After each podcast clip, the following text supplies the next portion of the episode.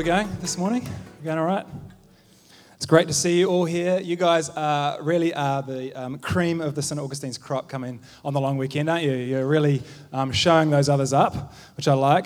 To those others who are listening on the podcast, have a great time on your holiday. Hope you're having a good time away. Awesome. Um, no resentment there at all.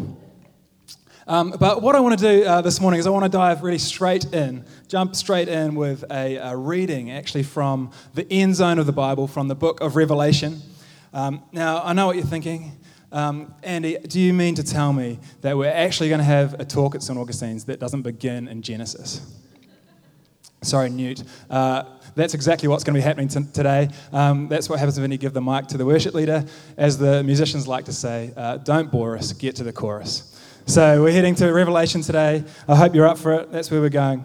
And uh, in chapters four and five of Revelation, we're given this absolutely amazing, this stunning glimpse, really, into the dimension that we know as heaven. This is actually, it's the only place in the entire New Testament that we're given uh, this picture of a large group gathered Christian worship. And in these two chapters, in this vision, uh, John witnesses both the sights and the sounds of heavenly worship. And the wonderful uh, Katrina Burt is going to come and read a few verses for us uh, this morning. And as she comes, just a quick uh, backdrop is that St. John, who's the writer, he's had this incredible experience where he's been lifted up by the Holy Spirit um, into this heavenly dimension and he sees and he hears um, the most, really, it's insane, really, this, the most insane stuff. Um, so prepare your imaginations. Are you ready to hear this? This is, this is a psychedelic kaleidoscope of language and imagery coming from Katrina Burt. Thank you, Katrina. Thank you. So, this is a reading from the book of Revelation, chapter 4, verses 2 to 11, and chapter 5, verse 6 and 11 to 14. At once I was in the Spirit, and there before me was a throne in heaven with someone sitting on it. And the one who sat there had the appearance of jasper and ruby. A rainbow that shone like an emerald encircled the throne. Surrounding the throne were 24 other thrones, and seated on them were 24 elders. They were dressed in white and had crowns of gold on their heads. From the throne came flashes of lightning, rumblings, and peals of thunder. In front of the throne, seven lamps were blazing. These are the seven spirits of God. Also, in front of the throne, there was what looked like a sea of glass, clear as crystal. In the centre, around the throne, were four living creatures, and they were covered with eyes in front and in back. The first living creature was like a lion. The second was like an ox. The third had a face like a man. The fourth was like a flying eagle. Each of the four living creatures had six wings and was covered with eyes all around, even under its wings. Day and night, they never stopped saying, Holy, holy, holy is the Lord God Almighty, who was and is and is to come. Whenever the living creatures give glory, honour, and thanks to him who sits on the throne and who lives forever and ever, the 24 elders fall down before him who sits on the throne and worship him who lives forever and ever. They lay their crowns before the throne and say, You are worthy, our Lord and God, to receive glory and honour and power. For you created all things, and by your will they were created and have their being. Then I saw a lamb, looking as if it had been slain, standing at the centre of the throne, encircled by the four living creatures and the elders. The lamb had seven horns and seven eyes, which are the seven spirits of God sent out into all the earth. Then I looked and heard the voice of many angels, numbering thousands upon thousands, and 10,000 times 10,000. They encircled the throne and the living creatures and the elders in a loud voice, they were saying, Worthy is the Lamb who was slain to receive power and wealth and wisdom and strength and honor and glory and praise. Then I heard every creature in heaven and on earth and under the earth and on the sea and all that is in them saying, To him who sits on the throne and to the Lamb be praise and honour and glory and power forever and ever. The four living creatures said, Amen, and the elders fell down and worshipped. And together we pray, Glory be to the Father, and to the Son, and to the Holy Spirit, as it was in the beginning, as now, and ever shall be, world without end. Amen. Thank you so much, Katrina. Didn't you do well? Come on, that was amazing. Uh, I did tell you, I did warn you that this was going to push the boundaries of our imaginations. Um, and uh, as a little gift to you, um, I have uh, this week done a little Google image search to see just what we can find out there on Revelation 4 and 5. And so I want to present to you this little gift. It's a whole new genre of art. Um, I like to call it Photoshop elliptic fantasy. So I don't know. I don't know what we think. This is this is insane, isn't it? I mean, it's a bit crazy. Uh, they're loving the filters. And my personal favorite. This is my personal favorite. I feel like the, the creature with the man's face, I think they've just grabbed Chuck Norris and put him on the front, uh, front there. Um, but here we go, there we go. And um, these, these images might give us um, a few little giggles, uh, but I think um, maybe somehow they raise a bit of a question for us, and it's this question that I'm going to go for uh, this morning. Uh, what if the greater realm of reality is, in fact, the invisible realm? We're going deep, we're going straight in. What if the greater realm of reality is, in fact, the invisible realm? And I'm contending this morning that just because we might need to flex our imaginations to grasp it, does not mean the invisible realm is imaginary. Now, hold that thought. I just want to rewind a little.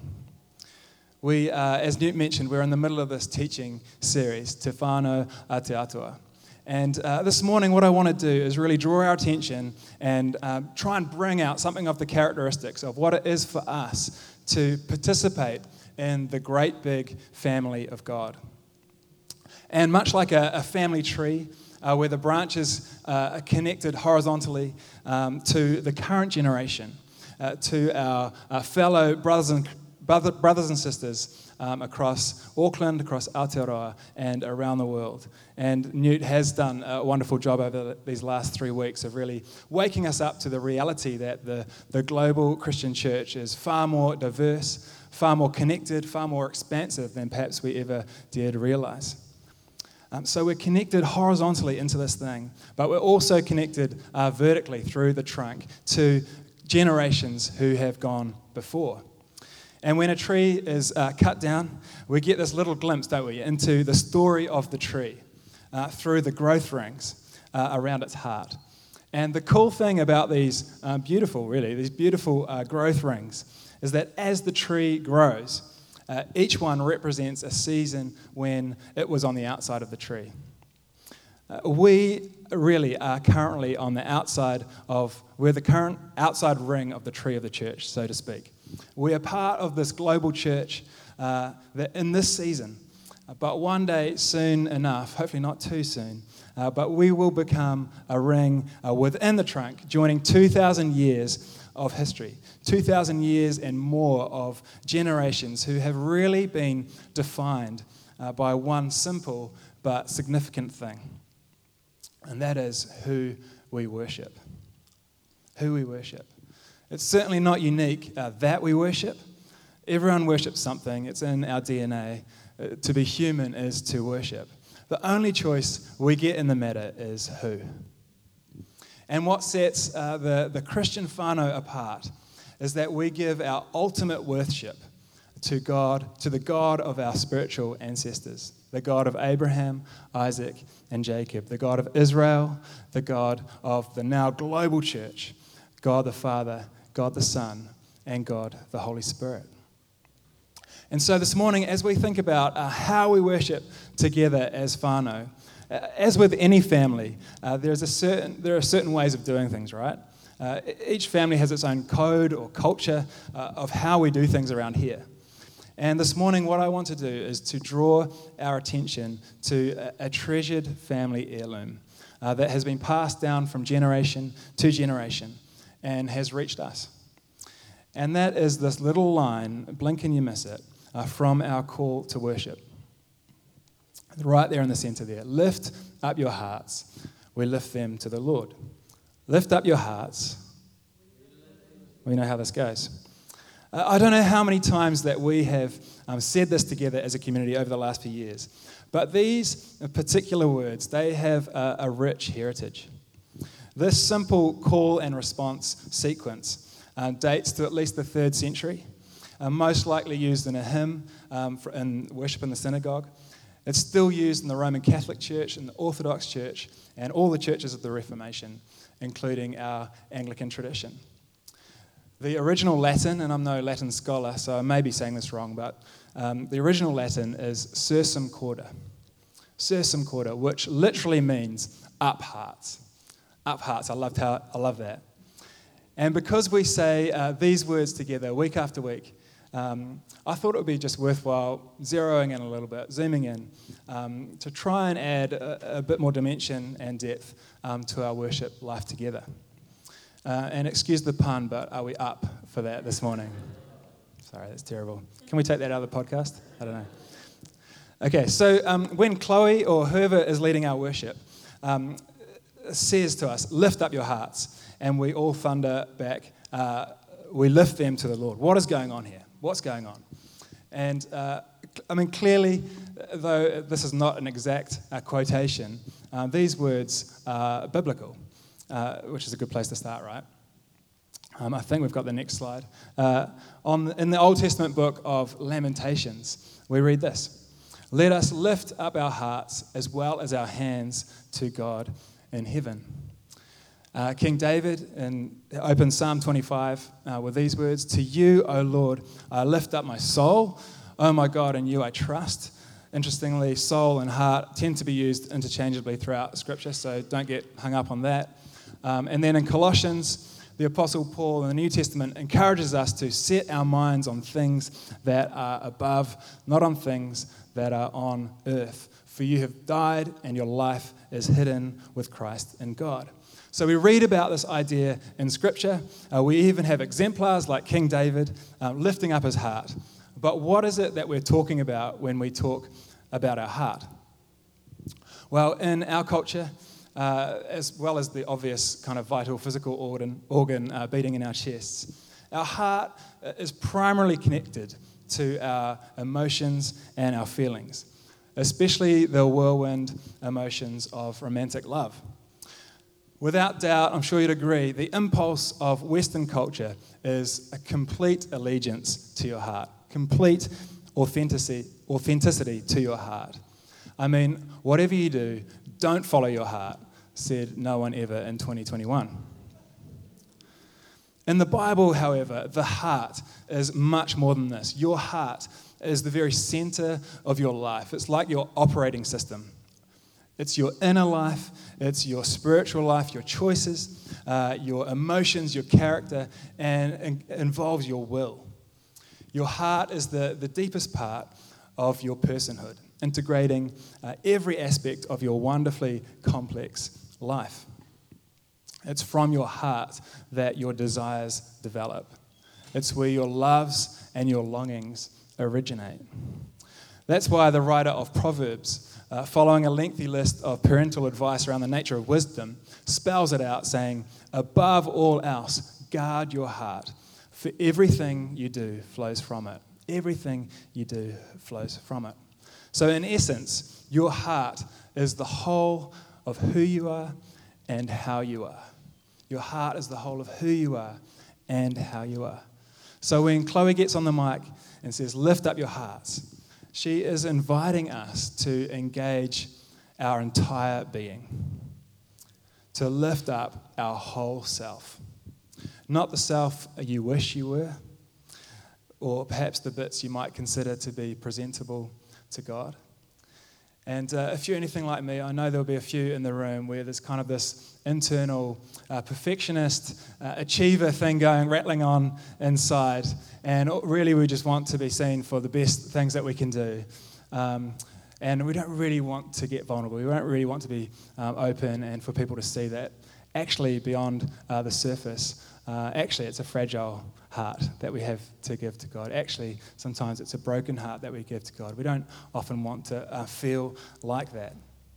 But the truth is uh, that this is actually a liberating reality check moment of gathering up the beautiful complexity and even um, our hidden hypocrisy of who we are. And uh, we're bringing our entire being and lifting it heavenward. I love how uh, Charles Spurgeon, the great preacher from London, he vividly, vividly describes uh, what's going on here. He says this True worship may be described as the soul rising from earth to have fellowship with heaven. Very often, the soul cannot rise, she has lost her wings and is heavy and earthbound, more like a burrowing mole than a soaring eagle. At such dull seasons, we must exert all our powers to lift up our hearts let faith be the lever and grace be the arm, and the dead lump will yet be stirred. But what a lift it has sometimes proved. I love what, how the old schoolers just have a way of kind of really saying how it is. But I wonder if we're honest. This is, this is probably um, how we often turn up on Sunday mornings. Perhaps, maybe, maybe I'm the only, only one. I'm not sure. Um, but, but somewhere between Sundays, we kind of, this thing goes on where we um, lose our wings. We become earthbound, uh, more like burrowing moles than soaring eagles. I love that. Uh, but thankfully, uh, God uh, is not opposed to our effort. God is opposed to our earning it, but He's not opposed to um, our effort. So I think that we would do well to hear Spurgeon's advice and his instruction and exert all of our powers to lift up our hearts to God. I think this leads nicely to uh, the next obvious question, which is to whom are we lifting up our hearts? Or in another part of the Angli- Anglican liturgy, uh, the response is this uh, we say, um, uh, Lift up your hearts, and the response is, Where Christ in glory reigns. And uh, so you'll probably see where this is going. But returning to our passage of Revelation, this kaleidoscopic vision. Um, actually, I wonder when we, when we hit Revelation, we, we, we sometimes we um, bring this idea, which maybe is a bit unhelpful. And the idea being that, oh, Revelation, that's kind of about the future it's kind of, I've got enough going on in my life right now. I've got enough on my plate um, to think about today, let alone tomorrow, let alone the end times, whatever that is. But whilst this vision uh, that St. John's has is um, certainly points to the future recreation and restoration of the world, this is not primarily a vision or a picture uh, of the future. This is actually a picture or a vision of now. This is what's going on now. And sometimes I think when we come and to worship, Sunday mornings, here we are. Uh, it can feel like it's just us and these four salmon colored walls um, singing our simple songs together. Incidentally, that's why we had the lights dim so low, because I don't know how you could really focus on the Lord um, with this color going on. but the truth is, there is a much uh, greater reality are going on. And t- to worship is to actually encounter reality. To worship is to come into contact with reality. And that's what we so desperately need, is actually this reality check. We want to live in reality. So what do I mean by that? It all sounds a bit strange. Well, if, the, if, if what I said earlier, if the greater realm of reality is this invisible realm, then to enter into worship is actually to join our forefathers and mothers, the saints of old and the whole host of, se- host of heaven, gathered around the throne in this unceasing praise.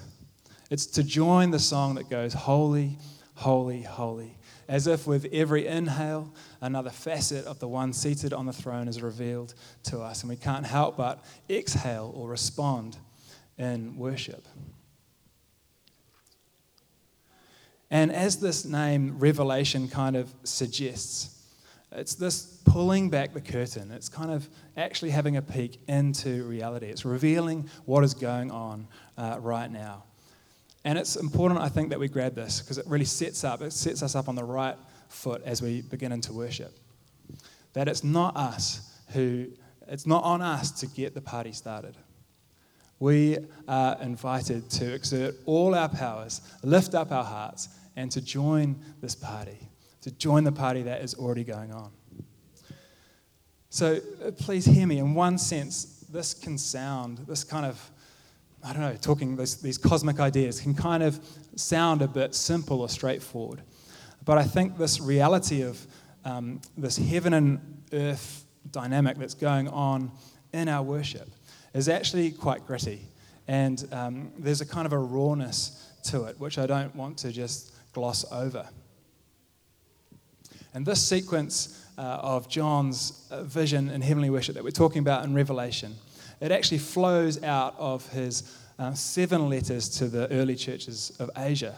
And uh, these are powerful letters, they're poignant letters uh, of encouragement and critique to these churches these followers of Jesus who uh, were facing some serious, serious challenges and opposition.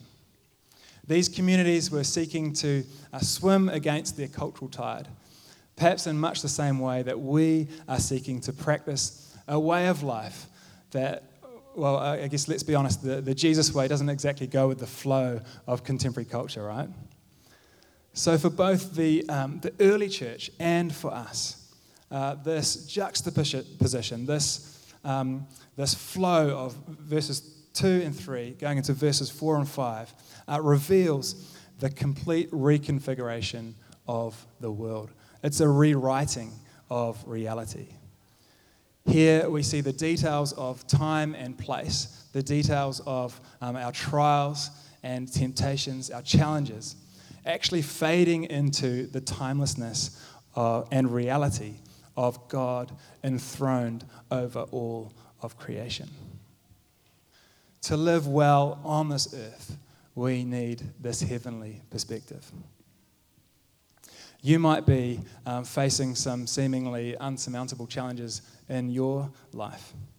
Um, maybe it's a, I don't know, maybe it's a work situation that's just gone way south, seems irretrievable. Maybe it's a relationship that's been fractured and feels like it's beyond repair. Maybe it's a health challenge that is just, I don't know, it just feels like it's ongoing assault. Or maybe, I don't know, maybe you're feeling the mounting cultural pressure and spiritual onslaught to actually just to give up the ghost and throw in your faith. The truth is that um, sitting in this room, there'll be a bunch of scenarios like these. This is just the reality of our lives. And yet, this ultimate context that we're tapping into um, in Revelation, this ultimate reality, this great reality over all of their challenges and over all of our challenges, is this vision, this cosmic vision of God uh, ruling from his throne. Not some tyrant king or distant deity, but the one revealed to us as the slain and risen Lamb of God, given for the life of the world. This is the beautiful one who we are lifting our hearts to in worship.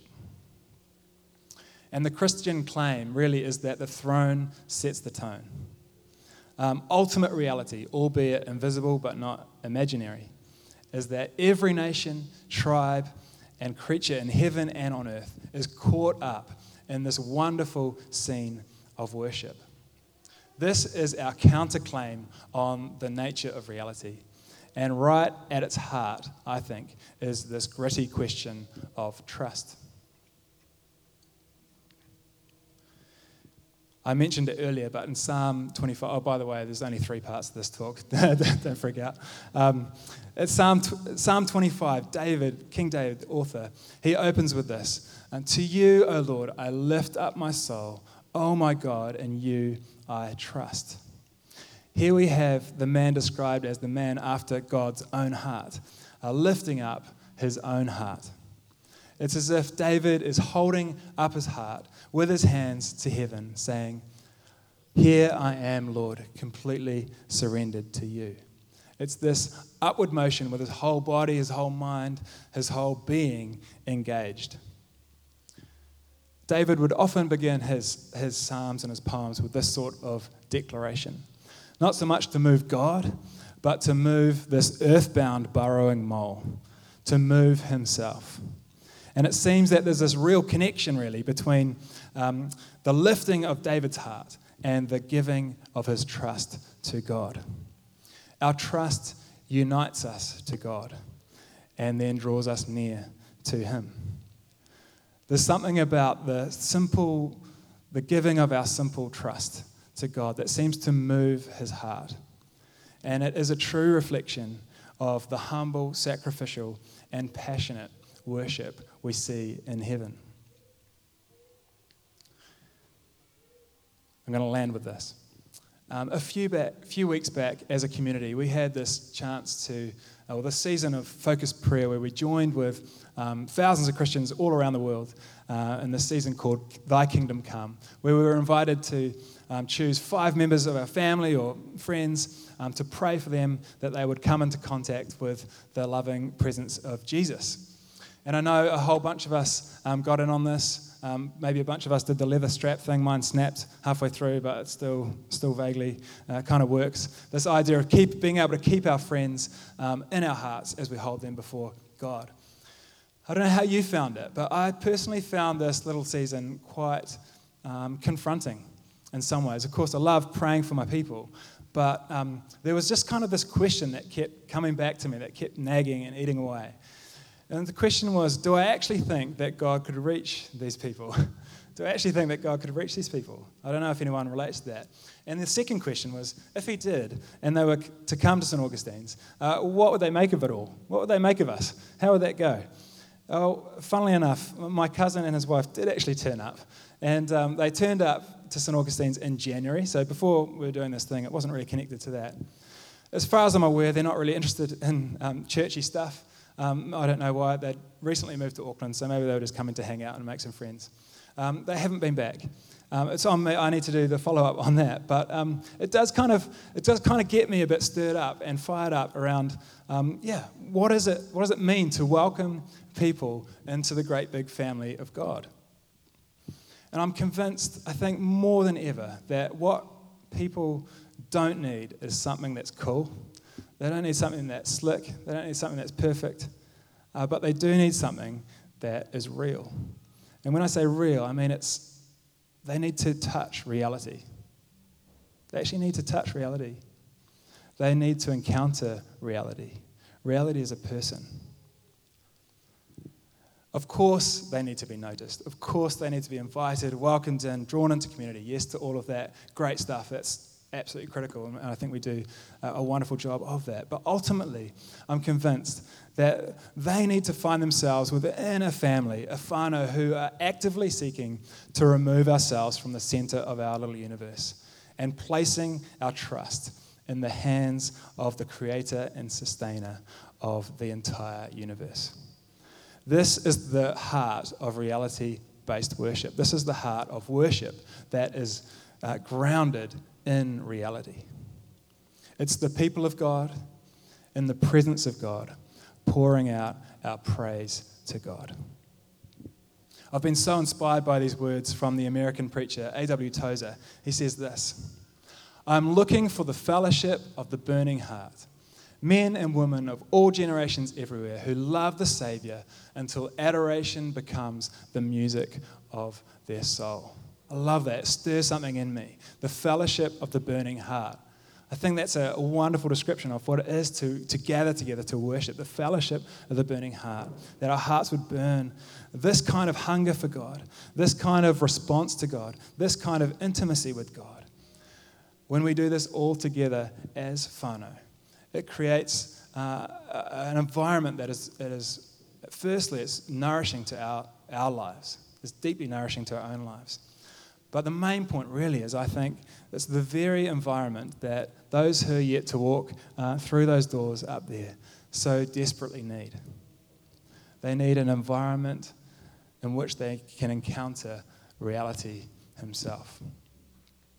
So that's really the challenge, challenge to us, the invitation to us to exert all our powers, to lift up our hearts, adding our little melodies and our harmonies of trust to the great cosmic symphony. This is the kind of worship that makes the invisible visible. This is the kind of worship that makes reality real, uh, right here on earth as it is in heaven.